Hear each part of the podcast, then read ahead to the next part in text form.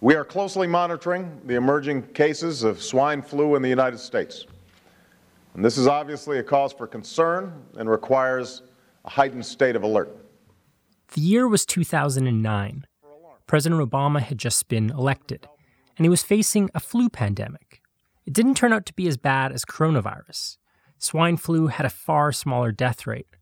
But still, 60 million Americans would be infected, and 12,000 would die. The government declared a public health emergency, and in that emergency, something stood out to me. It was the way the president talked about science. But one thing is clear our capacity to deal with a public health challenge of this sort rests heavily on the work of our scientific and medical community. And this is one more example of why we can't allow our nation to fall behind. Unfortunately, that's exactly what's happened. This speech is in front of the National Academies of Science. And it wasn't just about swine flu, it was a sweeping speech about the state of science in America. We are restoring science to its rightful place. Under my administration, the days of science taking a back seat to ideology are over. These scientists and engineers gave him an ovation, a long one. I mean, over 30 seconds long. It just kept going and going. Because I think they realized something in that moment. They realized that the Obama years would be good for them. Because the culture was changing. The culture was embracing expertise. We were told Obama is smart, and Obama is going to appoint the smartest people around. So if you're a scientific expert, if you're an expert of any sort, this is kind of your moment. The forecasters keep revising downwards their forecast. And the administration would face huge challenges. Without substantial policy action, we would almost certainly face the worst economic downturn since the Second World War. In confronting them, they appointed the scientific and scholarly elite. Uh, I think there are two uh, striking things about them, Bill. First, uh, the first thing is that they're incredibly smart. I mean, Larry Summers is perhaps one of the smartest, if not the smartest, macroeconomists in the United States today. And journalists praised Obama for this. Not just for Summers and his economic advisors, but for his overall regulatory approach. Obama put together policy in a slightly different way. He did it with the help of experts and unelected bureaucrats, and he gave these people enormous powers. Eventually, the media even started calling these people czars. There had been so called czars before, but Obama appointed many more. Pick an issue, it had a czar poverty czar, anti-inflation czar, faith-based czar, the uh, intelligence czar, the, the TARP czar, auto recovery czar. He even had a Harvard professor be a regulatory czar. Cass Sunstein would use behavioral economics to rationalize the government and its regulatory approach. Sometimes the best approach government can take is a nudge, which doesn't require anyone to do anything, but can set up a situation or a context in a way that leads people and, and governments to make better decisions. The core of this idea is that sometimes we can just avoid politics.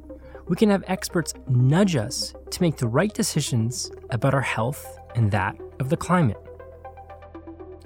It wasn't just Obama. This was a cultural thing. The term wonk became popular. Ezra Klein and Nate Silver brought us data informed explainer journalism. Michael Lewis and Malcolm Gladwell entertained us with books that revealed how researchers and math geeks understand the world better than we do. And behavioral economics became the most trendy of academic disciplines. A discipline whose sole function is to show you how fundamentally irrational you are. You are stupid. Put your faith in experts.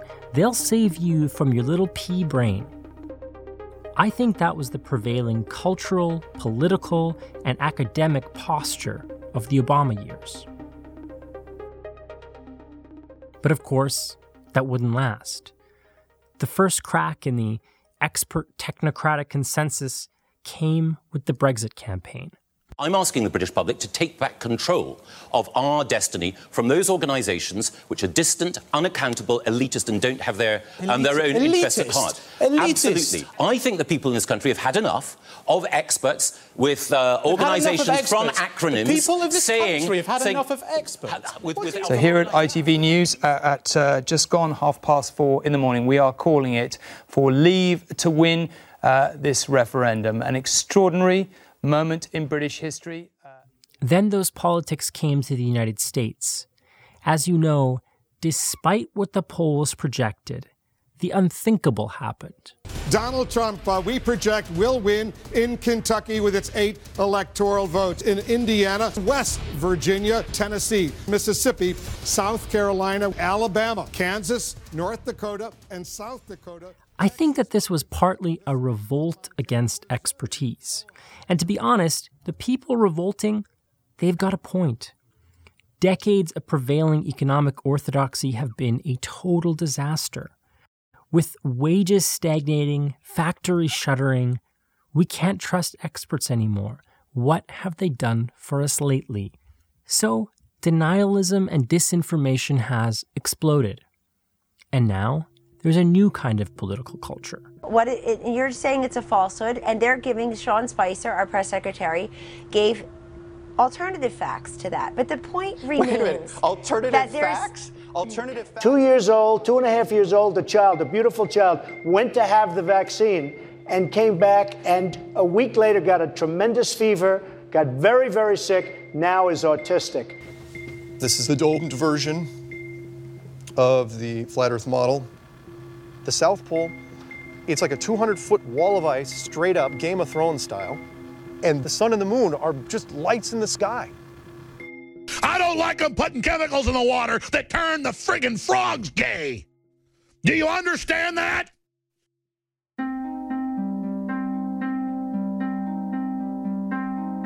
How do we make sense of this moment? Is the choice merely between technocratic liberalism and post truth reactionaries? Or is there another way? This season, we try to find out. I'm Gordon Katic, and this is Cited.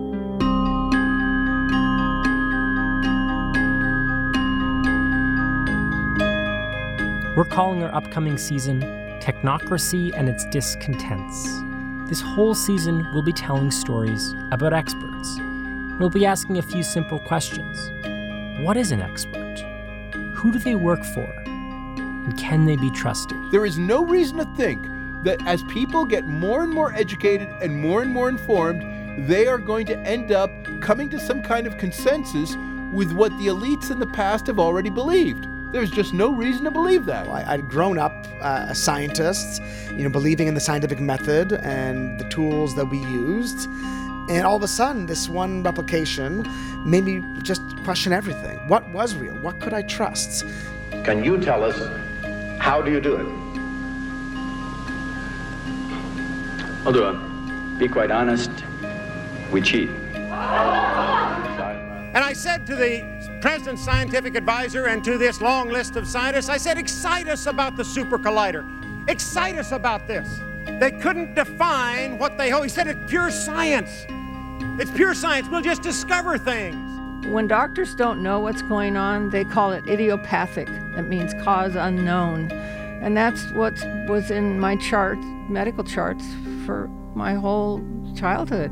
You know, and defense of the doctors, who funds who funds the medical schools?